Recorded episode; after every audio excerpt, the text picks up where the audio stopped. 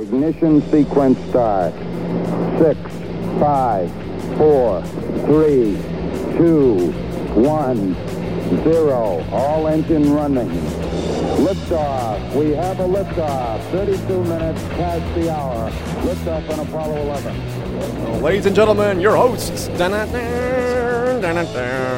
Joe dun-dun-dun. Thank you very much. That's beyond cringe right there. Um, beyond cringe. I, I, I That's the show, though. Honestly, if you were we just rename it to Beyond Cringe. Beyond, Beyond the Final Cringe. Beyond the Final Cringe. It's like you've cringed. Uh, uh, you have you've had your last cringe, and we are we are past that. We are beyond that. We are light years past the last time you will ever cringe. We are there. We are time travelers. This show is time traveling into the future. Do you know? Do you know that technically? So, this is true. Every single person is a is a time traveler. I'm not gonna entertain that thought. We look, look, hear me out. Everybody is, is a time traveler. You know why? We are all traveling into the future. This all uh, falls in the category of, of pointless and useless knowledge. No, it's that, true. That, ha- that has no It bearing or revel- uh, re- uh, relevance on the uh, the current journey of life. But look, listen, listen. If you want to feel cool and special, I just gave you something cool and feel something cool and special to feel. You are Marty McFly. Now, you may not travel as fast as Marty McFly, but you are Marty McFly. We are all traveling into the inevitable, and the inevitable is the future. You are a time traveler. Give yourself a pat on the back. Now you know why you feel so tired all the time. You're like, man, I've been traveling through time Stop. one second at a time. That is beyond stupid. Folks, Standing Brothers Show. Woo! We're back. After a a, a, period of hiatus, um, that was because well I was sick. I, I didn't feel good last week Mm-hmm. on Monday. Uh, Jacob can attest to this fact. Um, This is true. I I speak from experience. Uh, the feeling good I was not. Friday rolled around and we were just um things happened and just we didn't do a show. But ye- but We yet, got we but yet got in the here way. we are. Here we are on a Monday, recording this for your enjoyments. Your uh, hopefully will hopefully you'll, maybe we'll give you a little giggle and maybe you'll learn something. So Yeah. I was gonna do a show on Saturday, but with you not being here and kind of some of the some of the topics that I wanted to go over, um, I really wanted you here. I, I, I kind of wanted you, appreciate that. especially being gone for so long.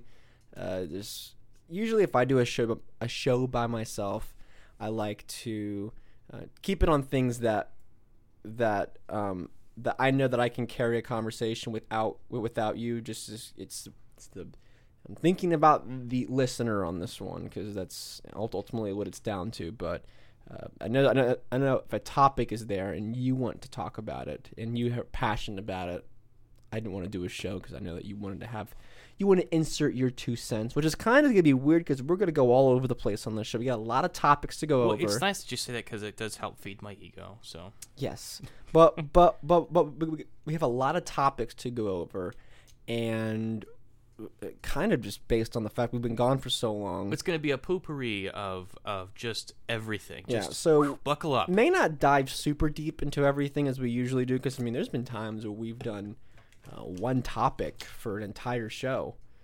Um, not may not be the case this time, but you know we'll just see where this takes us. And thank you so much for listening. If you've gotten this far, then you've committed.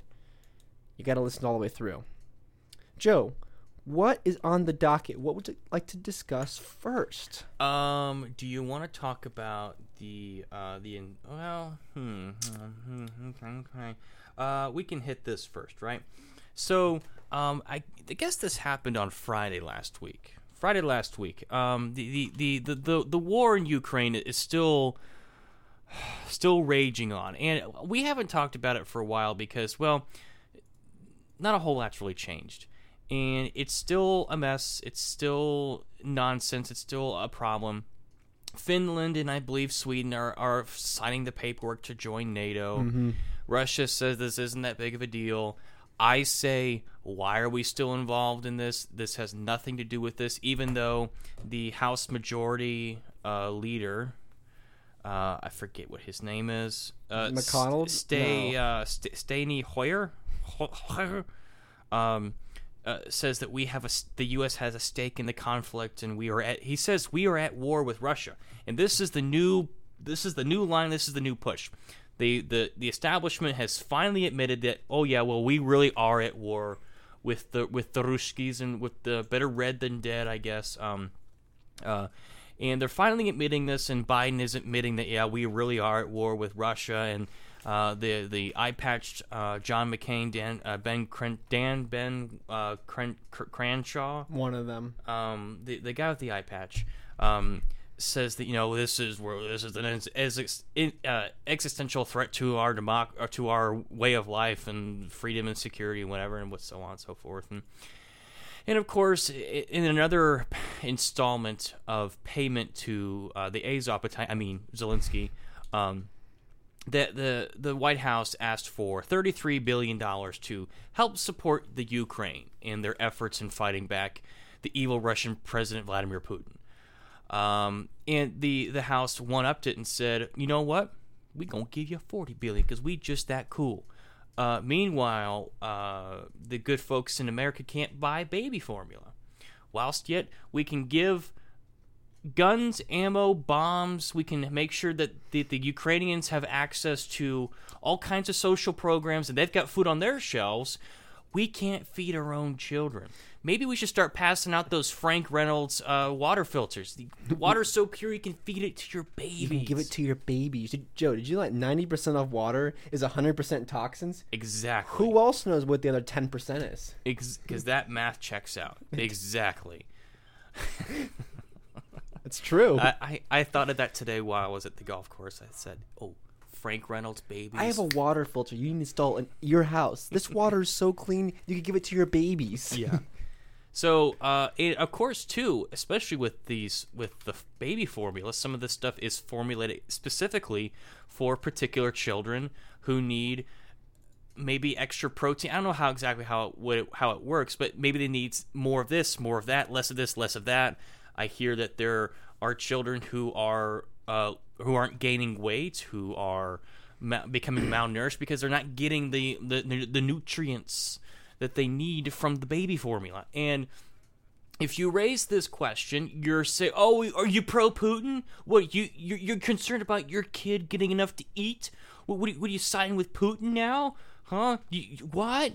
And of course, um, on top of all this, all this shenanigans and nonsense, um, Lindsey Graham was asked, "Well, are we now shifting towards regime change in Russia?" And Lindsey Graham says there is no off ramp for Putin. So we've come full circle. We've come uh, to now where we weren't getting involved and we were not involved. Now to where this is uh, Iraq all over again. This is Afghanistan all over again. This is Syria all over again with another going to, going to be another failed yet attempt at regime change. This time and this is the question that nobody seems to ask lindsey graham or uh, john mccain eye patch. Um, uh, what happens with all of those nuclear weapons? You know they talk about how putin is destabilizing the, the region in europe with this largest land war that he started in europe okay fine that very well may be the case i don't know you know, nobody cared about Ukraine except for like five minutes ago in the grand scheme of history. If you if you if you knock over the if you knock over the Kremlin, what happens to all those nuclear weapons? Has anybody asked that question? Has anybody thought this through? Has Lindsey Graham, you know, ha- has is has his stupid little brain thought through this little scenario here? Is he thinking about this? And the the, the obvious answer is no, he hasn't, because this is just a grift. That's all this is. Foreign policy uh, from the right wing perspective, it's just become a grift. It's uh well, so and so country six seven thousand miles away poses an existential existential threat to our way of life. Therefore, uh, make sure we get all the funding we need, and we make sure you reelect us because we'll take the fight to Putin, we'll take the fight to Xi, whatever. But what you're missing, Joe, is that it's not just the right. It's not just the obvious neocons. It's not just the the uh, um, GOP leadership. It's not just the Crenshaws of the world. It's also the so-called progressive Well, I'm getting to uh, them. wing as well. And I think I, that I'm I'm getting to them. So you expect it. You expect this from a, a, a segment of the right, the neoconservatives. You you expect to hear this from eye patch John McCain, from John McCain or uh, Lindsey Graham, from National Review.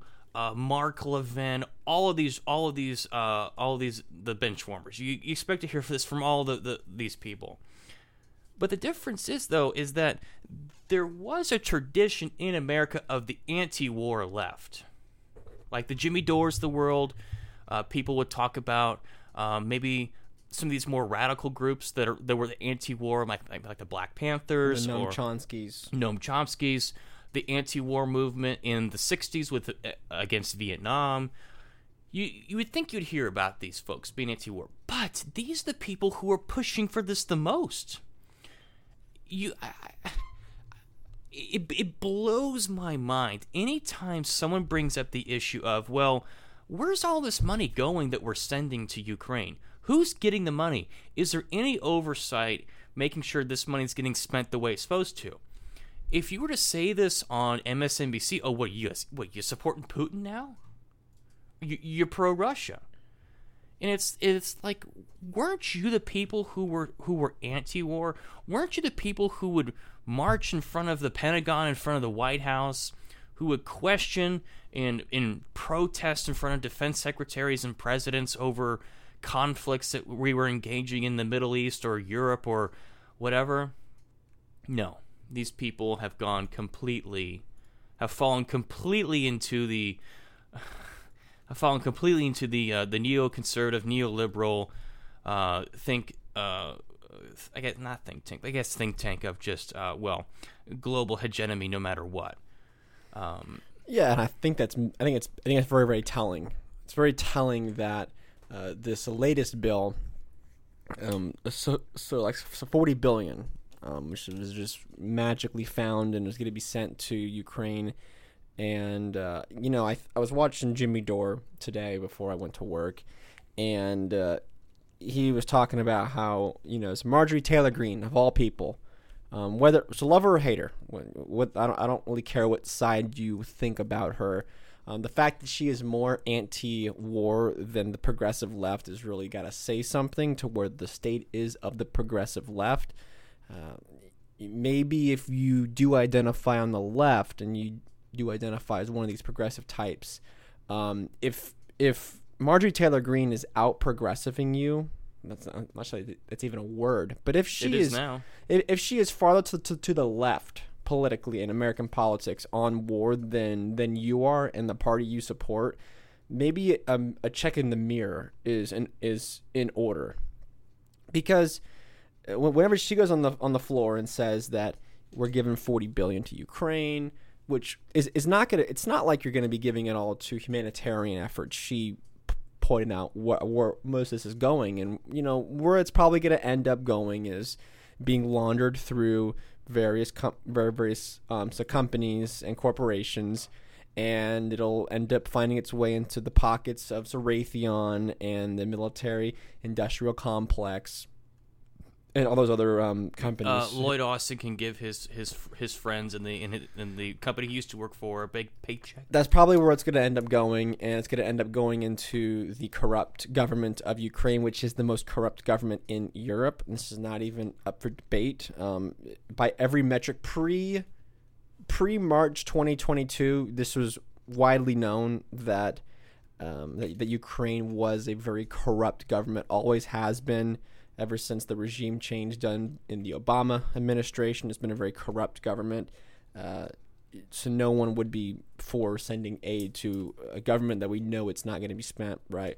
Um, but but but Marty, what what um, Greene says on the floor of the of the House was, you know, we're sending forty billion to to Ukraine, but we can't even have baby formula on the shelves. Now, something I do want to say about that statement about that issue is that I don't. People are saying that she's giving a false equivalency because she's trying to make it sound like these two items are related, and they're not. Um, we're not. We're not. We don't have a baby formula shortage because we're sending money to Ukraine.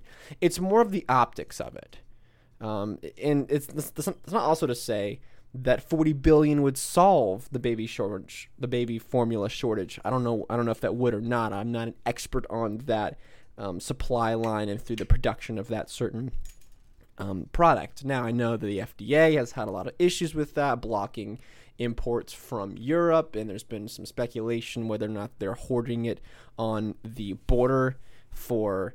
Um, for, for, for, Well- for migrants crossing the border. I have seen reports about that. I don't know if they're true, so take that with a grain of uh, salt. well, if you ask Jen Psaki, mothers are hoarding hoard, hoard, hoarding it uh, themselves well, because Jen Psaki is because all those fat babies out there are eating too much. According well, to Jen I, I, I don't know if that's true or not. I do not know if that's true or not. it's a joke, Jacob. I know, but I don't. know- I don't know if it's true or not.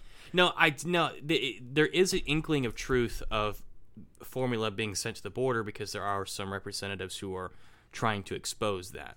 Yeah, that's what I'm saying. Yeah. I, I don't know if it's true or not. I have not actually poured through the data and the figures and the, stats, facts, the yeah. facts to see if that's true or not yet. So, but you know, people are saying that. People are saying that speculation about that.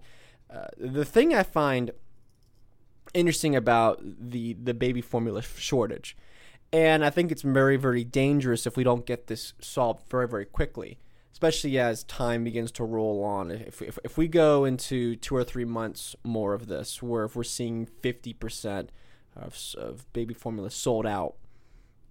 There's something very, very dangerous about that, and Tim Pool talked about this on a show I was listening to. I was listening to with him. You know, if you go to the grocery store and you can't find a chicken thighs, if you want to eat chicken thighs for dinner, no big deal, right? There's plenty of other meat options to choose from. If you can't find black beans, oh, that sucks, but Get the red beans. you get the red bean. Yeah, exactly. That's the point. But if your baby can only have one type of formula and it and you can't you literally can't get it, it- there's no store within hours have it. You be get things get a little a little desperate for some people. Now, I'm not saying I want this to happen. I'm not saying that this is something that I want to see happen or or even something that may happen. But you know, I will say this. There are a lot of parents out there where if their newborn has not had anything to eat for several days and they see somebody with the last can, the last uh, container of formula, you know, desperate times may play into that. Civil society goes. out Civil the window- society window. may, at that point, go out of the window if it means the life and death of their child. your their child. So I think that we're playing with something very very dangerous here. Um, that it's it's different than any other product, right? If if you can't get ground beef, yes, it sucks because if you want a a, a delicious hamburger, you can't have one. But you can eat other things. There's plenty of other foods to eat. Um, when I when I hear about food shortages, it's really going to be stuff like that. If if things get if the impending food shortages we're being told is on the horizon, it'll be stuff like that. It'll be where you can't find pasta or you can't find certain items. It's not like you're going to go to the store and there'll be no food on the shelves. I don't think that is going to occur personally, but I don't know. That's just this is my inkling on the subject. Well, Biden talked about it, and um, Biden said that they knew this was coming back in February, but Biden's not a mind reader. That was his reasoning. And, mean, is he is he wrong on that though? well, I mean, I don't think he can even read his own mind. It's Um, true. But if you knew about this back in February, uh, to your own admission, um, and you did nothing. Now, I'm not saying that that $40 billion they sent to Ukraine should have been spent on the manufacturing of more baby formula. I'm not even saying that they should invoke the Defense Production Act, like I think what Tucker Carlson is saying, to, to make more. That's not what I'm saying. But if you knew about this back in February, did nothing, and then you're still sending money to a, a foreign government for reasons unknown, whilst yet kids in your own country are not being fed, it looks really bad. It looks like you wanted it to happen. Well, that's what I said. That's that's my opinion on all this. It's there. It the 40 billion is not um, it, it's it's also like this like, like, like this as well you have record high gas prices every single week basically we are breaking the gas the gas price record for a gallon of unleaded and diesel in America. We are constantly breaking records and not for not for good reasons.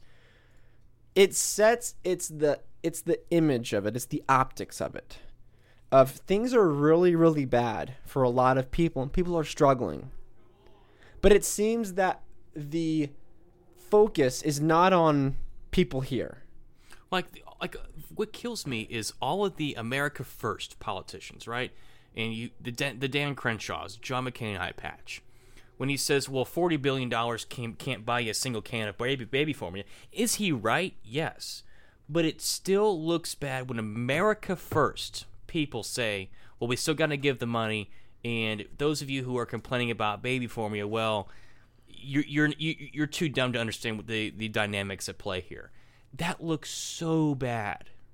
It, you look you you could not look more tone deaf. You could not look more out of touch with your base and with what's going on in your own country. So, I don't know. Yeah, it's the it's the optics of it, and I think also what we're seeing, especially that I've kind of, I don't check Twitter very often, but whenever I do, I do try to look at what the conversation around the Ukraine issue is, and it's overwhelmingly negative right now. I have not seen Mugh, Ukraine. other than the obvious people who are just going to follow whatever the current crisis is, and I'm on board with it. Whether what- whatever it was, insert crisis the media, they're going to buy into The, it. the tragedy hustlers. They go from Yeah. one thing to another. Yes, thing. besides those people, a lot of people who maybe were on board with it at first are, are, are not sticking with it. They're not staying with this narrative. Case in point, let me ask you. Case in point, whenever Biden said that we're going to have to uh, sacrifice on, on the home front for for the war, right? Mhm. I, he said something to the extent said something to the extent of um, well, paying more for gas is a way to combat Putin, right? Or, or paying more for groceries, more for energy is a way that it's a it's a burden, it's a hardship that that we're gonna have to take on, but doing it knowing that you're doing it for the right reason. Does that make sense? Mhm. Much in the same way in, in, in World War II, Yes. when we had to go through rationings for the for the war Yes. effort. Yeah. You say stuff Making like that, parallel. right? You say stuff like that, and then I check because I saw a, a report about this, and I didn't believe it at first. I'm gonna pull it back up real quick. But if you go to CNBC and you go under the currencies, right? Tracks all the currencies weighed against the US dollar. Forex. Forex trading, right? Or just Forex spot.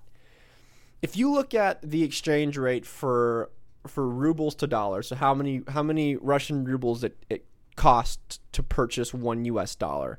If you look at where it was before the war started, so about mid mid February, it took you 76 rubles to buy one US dollar. So, and it's been kind of hovering about that 70% or that, that 70 rubles to one US dollar for, for many, many months beforehand.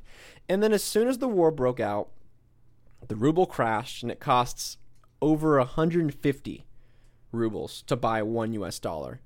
Can you guess where it is now? Now, as of the closing of the markets at 6:42 p.m., it costs you 62. So the US so the, the Russian ruble according to its being according to its weight against the US dollar is stronger than it was previous to the start of the war.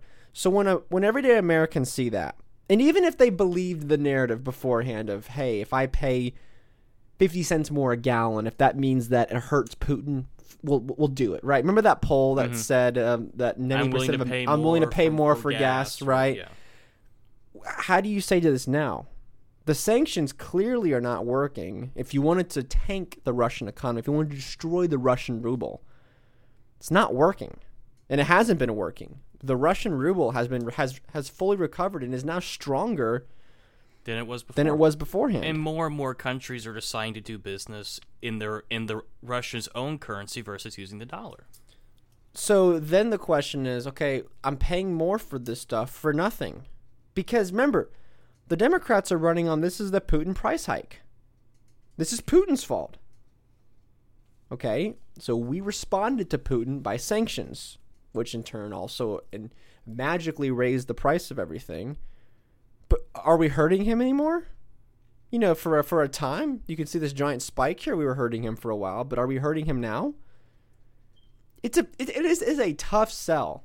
If you're on that side of the aisle, it's a, it's a tough sell Well, it's true to too. somebody who is having to pay five dollars for a gallon of diesel and you told them that hey this was for the greater good Well, how can it be possible for him to have created all this inflation, the Putin inflation rate, right, right, but yet for their own currency to get stronger?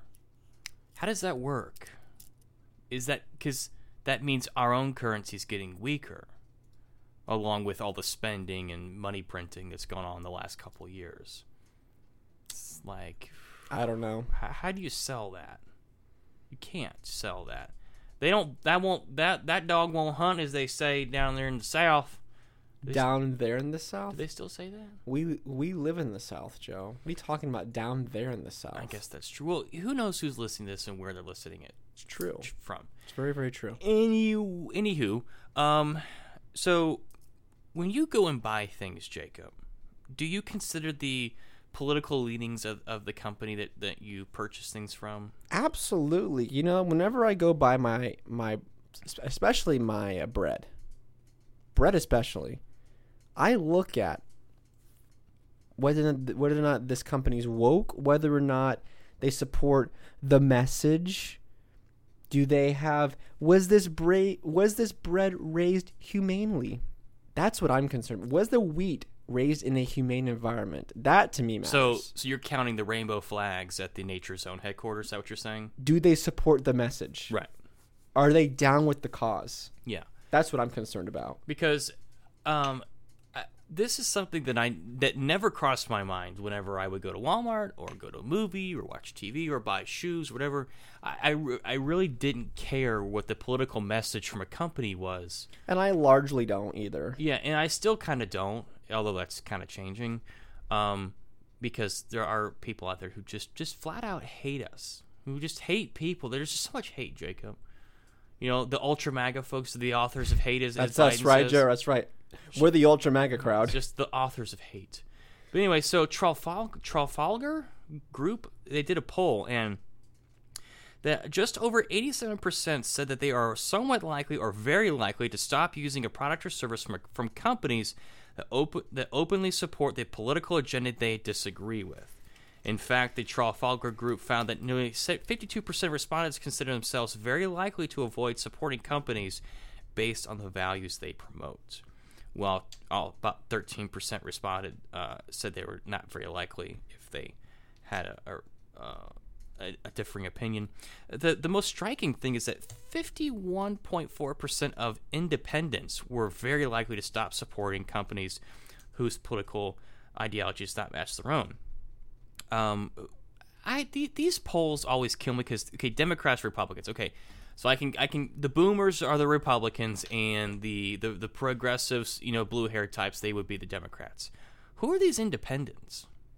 I guess us. Is that us? I, I guess that we're independents because I mean I'm not a Democrat. I'm def- definitely not a, a uh, member. Republican? Yeah, I'm definitely not a, not a. um, But I, I don't know. I guess it's just weird how they pull these people. I, I want to know who these independents because okay, so Bernie Sanders is Technically, technically an independent, but we know he's not. He's he's farther left of, of the establishment he of is- the, the Democratic Party. he is lockstep with with the party though. Yeah. When it when it when it boils down to it, the party can screw him over, and he'll still come coming. He'll still come walking on back. Say, "Oh, can I have my seat back? Oh, can I can I run for you guys again?" After getting screwed over twice, Yeah. he'll still come back. So the, the another example, okay, like Ross Perot in the election in the '90s. He's an independent technically. but if you look at Ross Perot and you look at Trump, they're basically the same person. Well, I'm guessing that libertarians would be considered. I mean, that's kind of more of what we fall into is the big umbrella libertarian term is kind of where we fall. So I don't know. yeah. Is that independent as well? Technically, I, I don't know. So there's a, there's a huge shift right now of people um, putting their money where their mouth is as far as it goes, I guess. Uh, to not use a, a, a, well worn cliche. Um, of of people taking and taking stock, as as it were, um, as to what these companies support. Do do you hate me? Do you are you actively going to give money to groups that I know are actively trying to destroy my way of life? Who think I am filled with hate? Who think I want to kill or want to see trans people die? Who think I hate women because I'm pro life or I don't want to see kids, you know, um, have to sit in classrooms and be indoctrinated with all this gender theory and all this critical race theory and all this stuff. Should I give my money to these people? Like I think the Disney thing was a huge wake up call for a lot of conservatives. Because Disney was one of the last cultural institutions that was beyond reproach, that was that that a lot of people thought still portrayed some kind of traditional family values, and we all know that has since changed by uh, because of their active support for the opposition of the so-called "Don't Say Gay" bill, and even what's come out recently on some of their shows about just outright questioning parental authority in the lives of kids in classrooms. Um, and you know, I this is something that I've thought about a lot here recently. It's like well, boycotts. Do boycotts work? Well, I mean, we look at Disney. This the stock the, the how much their stock price has fallen. You look at Netflix, how much their stock price has fallen just within the last couple of months. And the subscriber count. The subscriber counts. Yeah, so Disney is down like forty percent. Now, to be fair, a lot of stocks are down really big right now. But, True, Um, if you look at but Disney's, that's not. but that's not in a vacuum. but if you look at Disney stock performance over the last five years, it's only up two percent. Yeah, So it's not, it's not exactly doing, um, I guess, brilliantly as you can see. but that that that that's not in a vacuum though. All the No, it's in- not. the entertainment companies and uh, distributors are taking a hit because people are readjusting the content and things that they buy. And there's these platforms popping up. Uh, There's one called Town Square, I think. It's an app where uh, you can look for companies and services that more align with your own political point of view. Either they align with it or they they just don't hate you. like like like what uh, Jeremy Boring said about Jeremy's razors. Like I, I may not love you, but I don't hate you. Yeah, I don't hate you. Give me your money. Um, that's something I will say. You know, I this whole issue of supporting companies um, that differ from you politically, I do equate it to art and to artists because you know, and, and whenever you support an artist, uh, and their art is their product, right? Their music or their their their um, acting or their film or their their literal art if they're a painter or sculptor. Um, if you were to pick only people that supported whatever uh, political side that you were, if if you fell anywhere besides the mainstream uh, agenda, you'd have no one to really listen to. Who would you listen to? Like I guess uh, Kid Rock the last Lee three years. Yeah, Lee Leah Greenwood. Uh, wow, that's a real diverse playlist you got there. You know, I listen to all kinds of music. I like all kinds of films and movies. I can guarantee you that when I listen to um, a Station to Station by by uh, David Bowie, or I listen to Ziggy Stardust, The Rise and Fall of Ziggy Stardust, even better record. When I listen to that record, I don't go, "What is uh, Bowie's philosophy on um, um on inflation or his economic theory?" Uh, I don't care. When I listen to Lionel Richie, am I like, "Hey, how does Lionel Richie feel about this issue?" No, I don't think anyone has that. Or I don't listen to Daft Punk. I don't. I don't listen to Daft Punk to get reaffirmed on my beliefs about monetary policy. And I think a lot of people, unfortunately, fall into that now.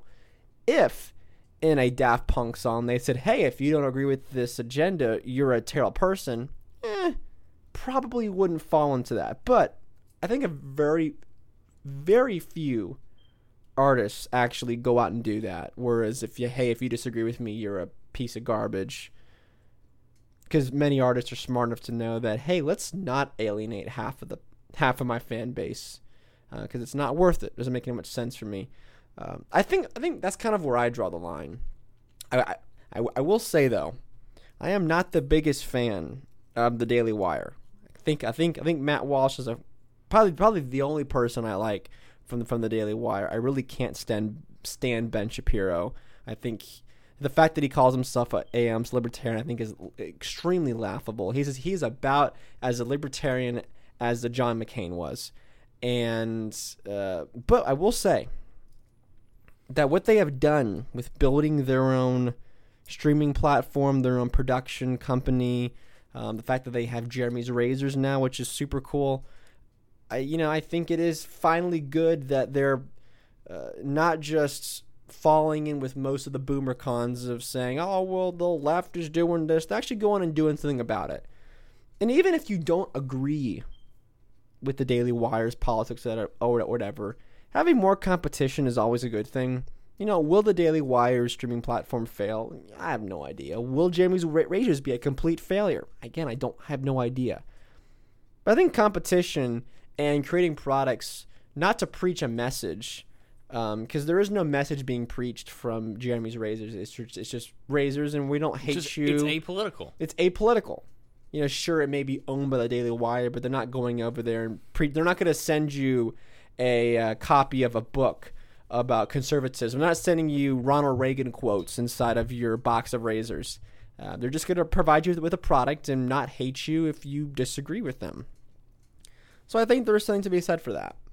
Even if even if myself personally doesn't align with them politically on everything, uh, it's definitely interesting.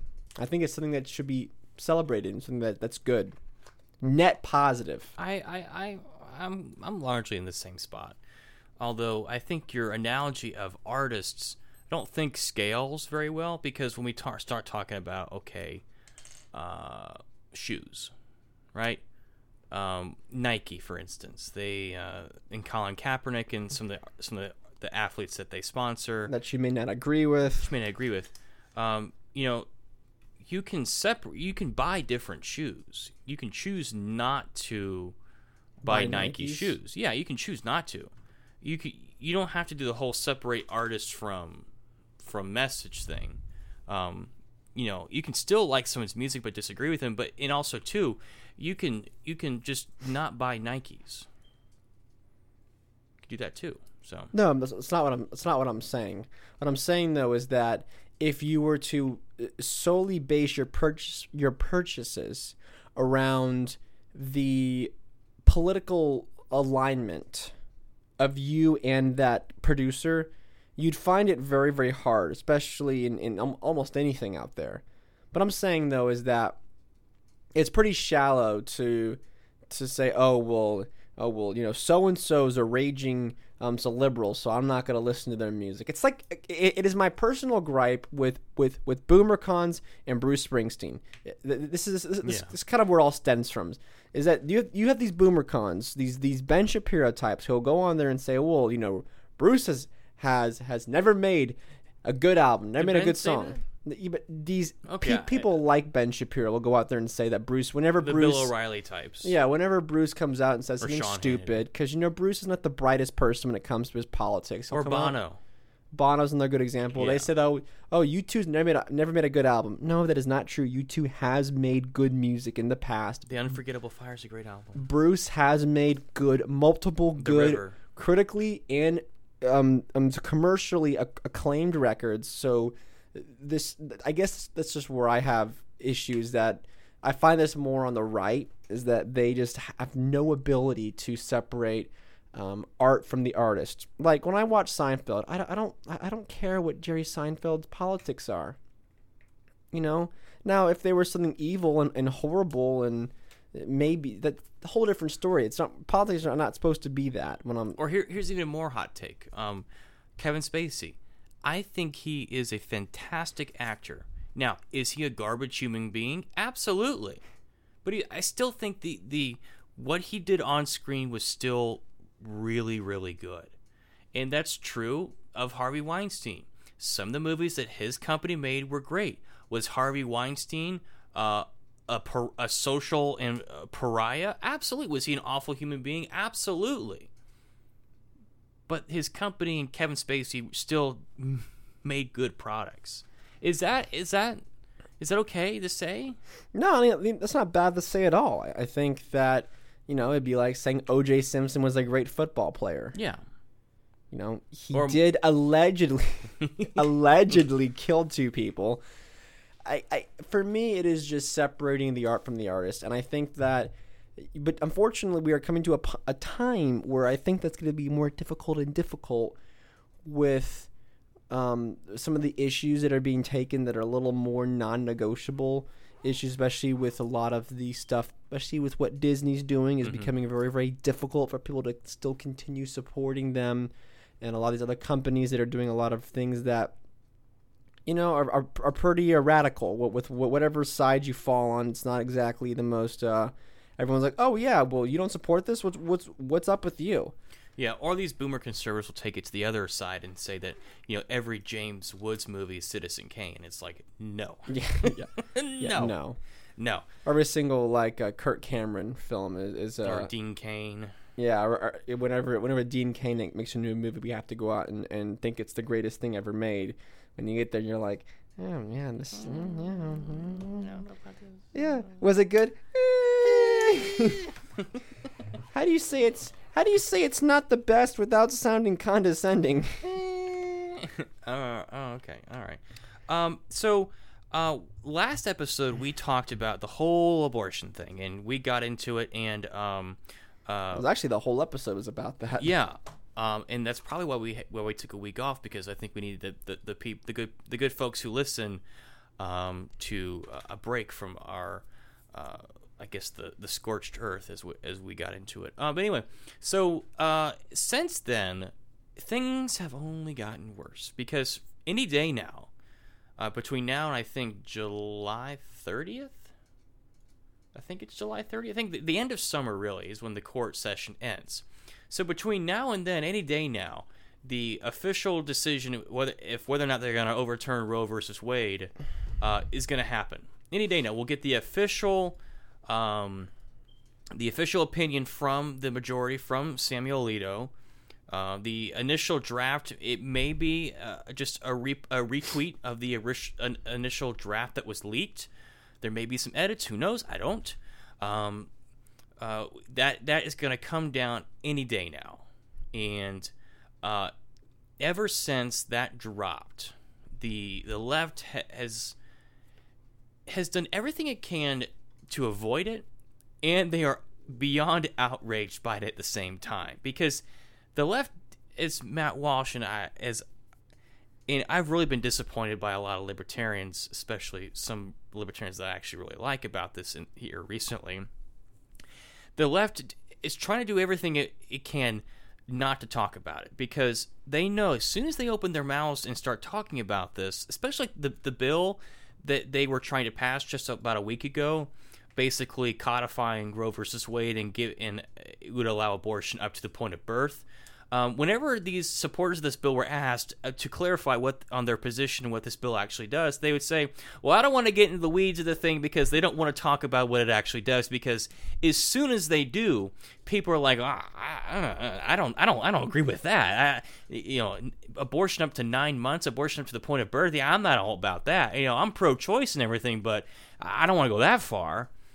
Well, that's where the left is at. But they, they know as soon as they start talking about it in detail, they lose everybody. And the right is, is doing everything they can to poke them and say, tell us more about your position. Tell us a little more about what you think. Because the even though the left likes to likes to push around that eighty percent of Americans want Roe versus Wade to stay in place, but every time they start talking about it, people are like, ugh, I, I just, I, I don't want to go there. I don't, I don't want to hear that. And the more and more, the closer and closer we get, we- saw the protests at Catholic at Catholic churches. I think the Sunday after this came down, we see we've seen the protests in front of the uh, the homes of the Supreme Court justices. We see that their their lives are legitimately being threatened by these people which is totally not okay, and it's actually against a federal law to intimidate uh, a Supreme Court justice and or uh, chief justice. Like that is legitimately against the law, and those people should be prosecuted and thrown henceforth into a cage forever. Well, I mean, if they're going to prosecute people who protest outside of an abortion clinic, then I think it's only fair that the same treatment gets put to the other side. Absolutely. Um, we're so we're seeing all of this, and I still, I'm still hearing from some conservatives, oh well, we'll we'll just nuance our way out of this. We just want to get rid of the elective abortions, and you can keep your rape and incest. You can keep the life of the mother. You can keep all that. We can nuance our way out of this. But that's not the game that the other side is playing, because it never was about life of the mother. It Never was about the, uh, the like I guess like the eight percent if, we, if we're going by the Guttmacher Institute. It was always about mass murder. It was always about any point in time abortion on demand, as evidenced by the bill that they were trying to push through the Senate. So, you know, we our last conversation, I've thought a lot about it, and I've had a a, a pride. Uh, I my pride has been put in check here recently too, especially towards Trump, because we are we're gonna we're gonna have to face the fact that Donald Trump and Mitch McConnell are the most pro life people uh, who have ever been in office. Given the fact that Trump's three appointees that Mitch McConnell helped get through are going to be deciding, potentially, if this goes down, um, the issue of life and the issue of abortion. And that in that means that I'm going to have to swallow a little pride here and say and give the credit where credit is due as far as the, as far as the Donald goes, because I we've been through uh, we, have been through uh, the things that we disagree with the Donald on and how I feel about the Donald, especially it's a lot, especially how I feel about Mitch McConnell too. Like I still don't like Mitch McConnell. I think that man should be primaried straight back to hell where he came from. Um, but at the same time, though, give credit where credit is due because if it wasn't for them, this wouldn't be happening. So I think give a little credit where credit is due. Um, the uh, I and two, it the the longer this goes on, the the longer we wait, the more insanity that's going to be coming from uh, the left, especially from these people who are out protesting. I saw today, uh, was it yesterday? I think it was yesterday uh, a, a, protester holding up a sign that said fetus fetuses plural equals good snack or um, or these other people who were holding up signs saying i wish my mom aborted me um, all these folks and all this stuff and I, am thinking that uh, these kinds of this ideology doesn't get voted away you can't vote that away. That's that's an ideological problem. That's gonna have to be something that, that's gonna have to be dealt with by a higher power, one a power that that man does not possess. Does that make sense? Mm-hmm. That makes sense. Because what we're up against here, as far as the life issue, as far as just the abortion issue, and this does stem out other to other things, but this is this is this is a spiritual battle that's going to be it's, that is waging on right now between the people who would hold up a sign saying, "I wish my mom aborted me." First of all, she doesn't believe that because uh, she's alive. Because if you felt so strongly about that, then why'd you just kill yourself? What is a what is a Hans Hermann Hoppe say? Just can you can reduce the issue by one? Yeah, you can always just jump off a bridge. Not advocating that, but there is that option. um, you can't reason with that. You can't argue with that no matter how many statistics, no matter what you throw at them. There is no reasoning with those people. Someone that will hold up a sign that says a fetus is equal good snack. I don't even know what that means. If it if if it means what I think it means, um, that's depraved and demonic. You can't reason with that. You can't debate your way out of that you can't there's nothing you can do to change that person's mind nothing now when people like dave portnoy or other famous people say, well, you know, what about pro-choice and you know people that get themselves into a tough situation and whatnot? You that you can deal with, that you can debate. But the other stuff that comes straight from the pit of hell. That comes str- that is that that is the the demonic forces at work in our world. And there's no amount of political action, no amount of voting that can deal with that. Does that make sense? You understand what I'm saying? No, I understand what you're saying. So that's really what we're up against here. With it, those of us who are pro-life, those of us who, um, those of us who are who are just who, who, recognize human life for what it is in its in its value and its worth. And it's also this is also a, a huge wake up call for uh, all these fake pro-life groups that just exist to collect money.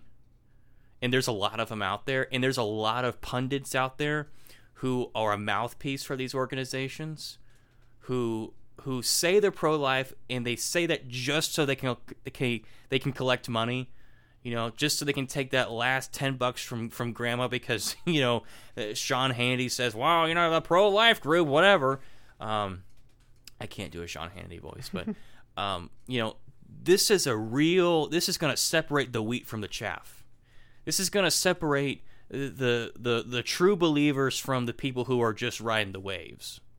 This is also going to do a lot for the church too, because all the groups, and this is something I've noticed too, all the groups who who have been really working in this arena, like you look at what's going on with Florida and the schools and Disney, you look at the abortion issue, all the groups that are working at this, you know what the group that often gets left out the most is the church.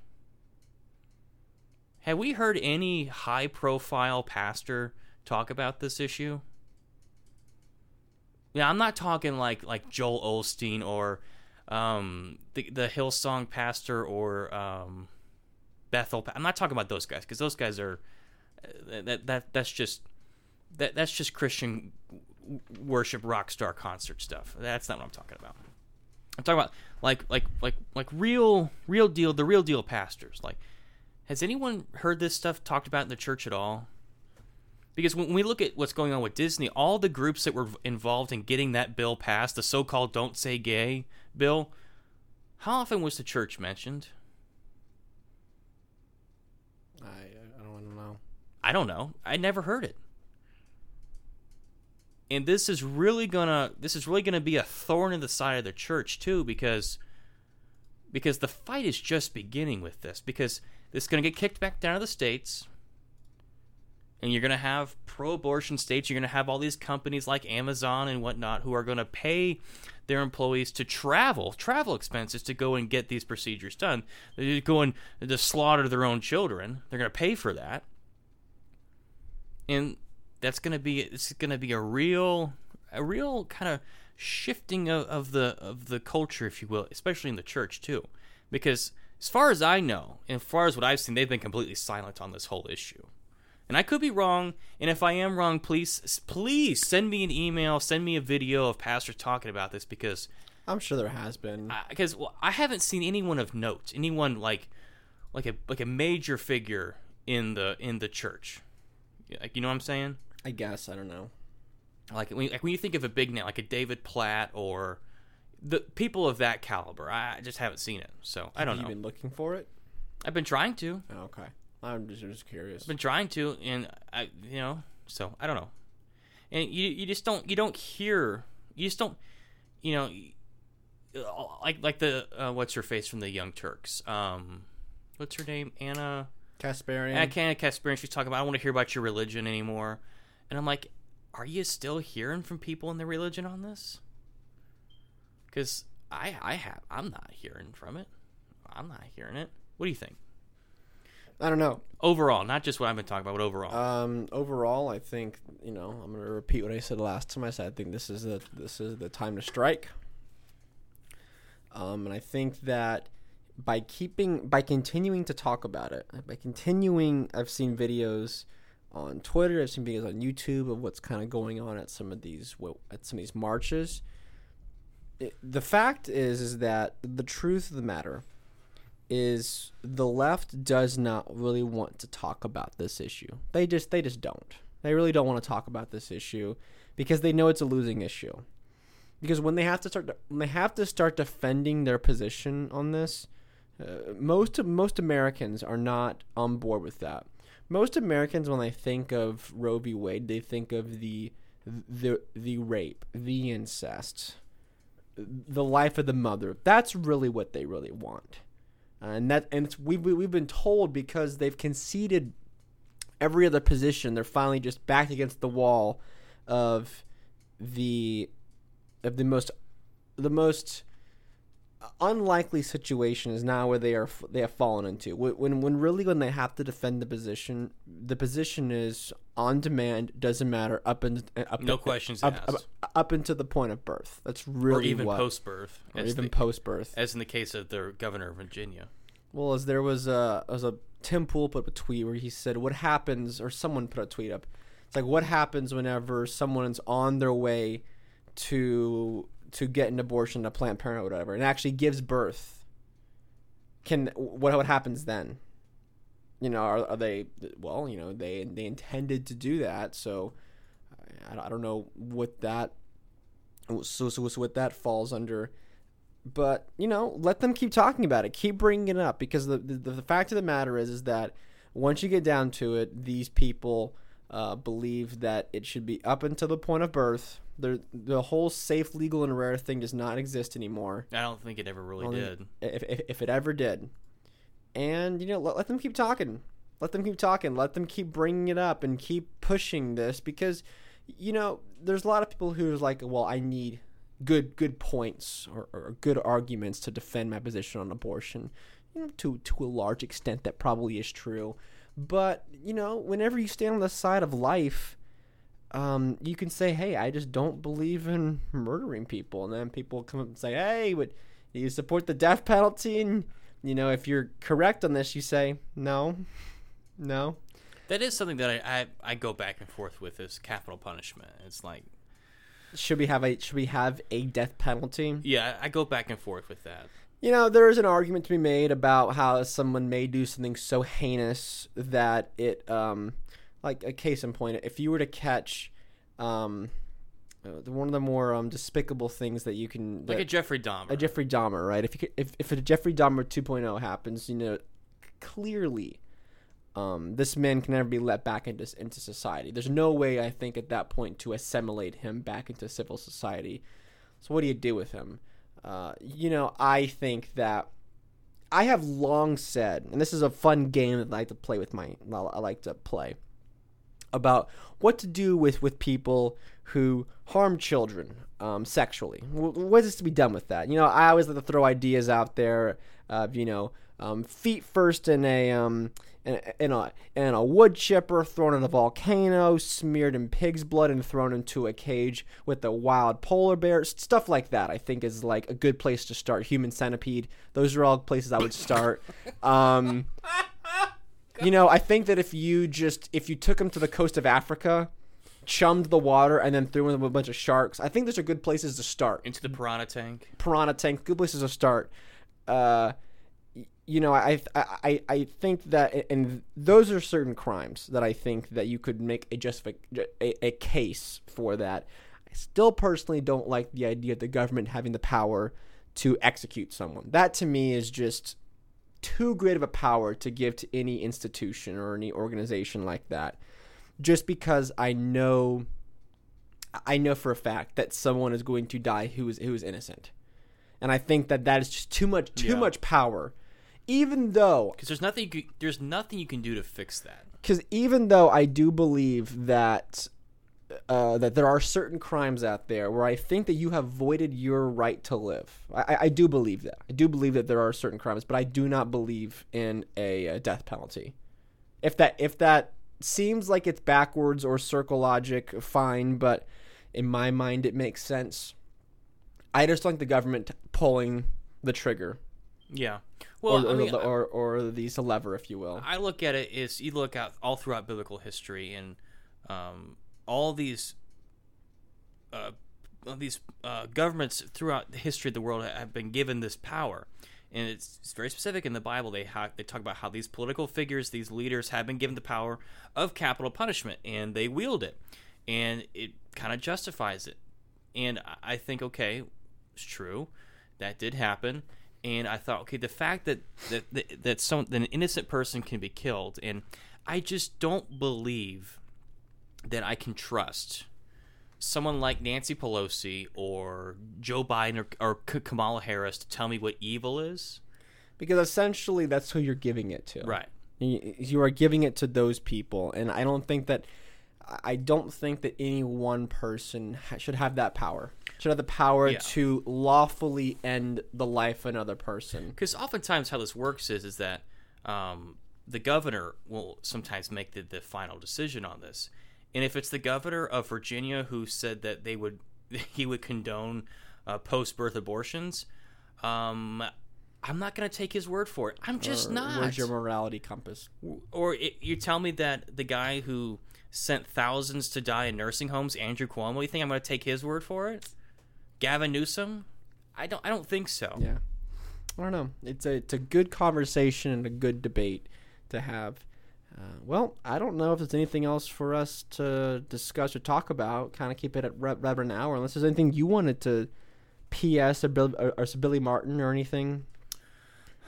There was something that I was reading recently that I really enjoyed. I can't remember what it is now. A piece of art, liter- so, so some some good piece of literature.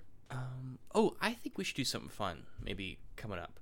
We should. You know, like how we did the top Rush songs. Yeah, I think we should go through like our top ten movie lists. top ten movie lists. Yeah. Okay. I mean, Like favorite do that. movies. Favorite movies. Well, I mean, I have to go through. Top ten movies is a little bit easier than I would say like top ten albums Yeah. because I I don't know I don't think I could honestly Pick ten albums, because the list changes all the time. well not just that but I I I pick albums based on how much or, or if you follow my album of the year uh, page, which if you don't, you you should. It's, it is linked in my Linktree of the description of this video or You this know, podcast. you know what's funny about it is that you can tell when I give you suggestions on which albums to review because you'll go from Kraftwerk, Daft Punk, Toto, Taylor Swift, Taylor Swift, Taylor Swift, Taylor Swift. well, Taylor I've been doing a deep dive into Taylor Swift's catalog. I've been re- listened to first time I've ever actually ever listened to all of her all of her records all the way through because I mean it is inescapable to listen to a single every now and then. You go to uh you go to Walmart and you hear whatever new Taylor Swift singles. So I've heard some of her singles, You but I've never Walmart, yeah yeah Walmart a place you go buy things. but you hear. Uh, never mind. But I've never actually sat down and listened to a Taylor Swift record, and I've, I've I listened to seven of them so far over the past week. And you can read my first six reviews are up there, and you can read my thoughts about them. Uh, I'm not going to spoil it for you because you can do that yourself by looking it up. But I've also just reviewed. You can see my best of 2022. Not to plug that too much, uh, but yeah, records are hard. Mu- music's hard because you know there's It's music. very subjective. There's music out there, like case in point, the new Black Country New Roads record is immaculate. It is amazing. Who is that? Uh, Black Country New Roads. I played it for you. It's um this record. Oh, okay, yeah, yeah. Yeah. yeah, yeah. It's like this jazzy, progressive folky kind of. It's it's amazing. It's just this epic, dramatic, uh, uh, symphonic record. It's amazing. Um, you know, I give that a nine out of ten, easily nine out of ten. But I've also given stuff like Kraftwerk's Autobahn. It's difficult because like I would listen to different things at different times, if that makes sense. I I, don't know. There's there's there's records that I will put on more than others, but I'll say, hey, I like this record more, even though I may not play it as much, because there's certain certain records and certain pieces of music that are more of like an of, of an experience. If that makes sense. Like case in point, Station to Station by uh, David Bowie. I my opinion that is his best record he's ever made. Best record he ever made was Station to Station. Now that is a epic piece of music that you're not just gonna put on at a party somewhere. Like you know, if if somebody hands you the aux cord in a car and you put on Station to Station, and you're like, what are we doing? You'll never have that cord never- ripped from that your cord will be ripped enough. away. Even though that is a perfect album front to back, no questions asked. Uh, but you know, I don't, I don't always, I don't always listen to that record. You know, I have an original pressing from 1976 vinyl. I've played it one time. One time I played that record because I, I, I want to keep it. It's still in the original film. Like they, they just cut the film on the side to get the, the, the, the wax out.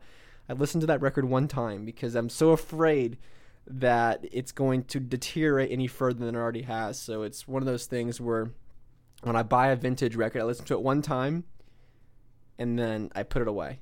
I just, just, like I'm, I'm so afraid. Like I've listened to my Beatles records each one time, and that's it. Yeah. Because I'm just too afraid just to, to, to, to, because I want them to be preserved for much longer than I will be alive. That's the, that's the goal.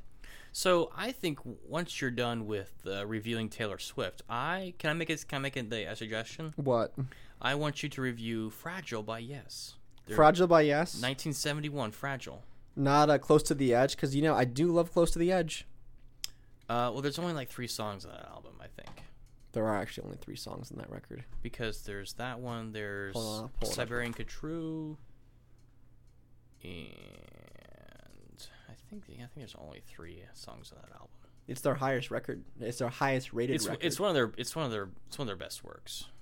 there are three songs on it. Yeah, Hey, Close to the Edge is pulling a 98 on here. It's a great song, man. It's a it's a pretty epic look. When you know you know it's good whenever a Pitchfork gives it a nine. They're very uh, um, What's the overall rating on it? it's got a 95 by critics and it's got an 87 by by um, users. Yeah, it's it's. Uh, It is classified as progressive rock or symphonic prog. Isn't that just a little redundant? um, symphonic jazz or a jazz symphony. you said nothing. All right, so look at uh, Tales from a, ta- a Topographic Ocean. Okay, this this is this is not going to Okay, be okay, uh, yeah, yeah, never mind. a, a, a review on music. Um, it's just kind of talking about that. But yeah, We can do go later. go go go check out um, all the links down in the description. You can follow me on Twitter at jstandridge underscore. You can shoot the show an email. Um, Jacob Standridge at protonmail.com is where to do that. All my links will be down in the description. If you enjoyed what you listened to, and if you're hearing me say these things, you clearly you clearly didn't hate it enough to, to, to change to something else. You made it to the end. You made it to the end. You finished the race. You didn't sit here and and yeah, you finished the race. Okay, you didn't sit there and say this is crap. I- I'm gonna go listen to something that's e- it's even worse. Okay, you sat here and you finished this. So if you did enjoy this, consider liking and following the show on Spotify. Give us a five. Give us a ten. Give us a ten on whatever you listen to whenever you stream on. And if you really enjoyed it, and if you're like Jacob, I've already done that. What else can I do? Oh, oh, le- let me tell you. You can also support us by buying a t-shirt Teespring store, link in the description, and you can join the website. Five bucks a month gets you early access to every single episode. One 24 hours you can listen to all the plebs. So you can go on Twitter and be like, oh, at minute 47, Jacob says a pretty funny joke there. And everyone else on Twitter is like, I, I gotta wait, I gotta wait and see. Yeah, I don't know. I wait don't. I don't know what's gonna happen. Wait a whole another day and say, "Oh, things get epic at." In this episode of the Standing Brothers show, things get epic, and then I, all all your followers are, gonna- are gonna be jealous. You know why? Because they have to wait a whole nother day to listen to what you are listening to right now. And if that does not make you feel special more than being a time traveler, then I don't know what will.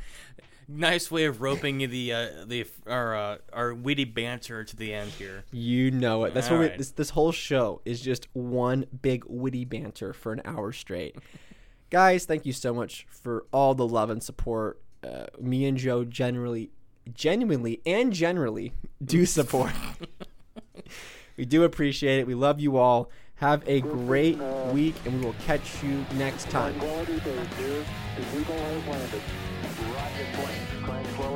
copy you on the ground. You got a bunch of guys about to turn blue. We're breathing again. Thanks a lot.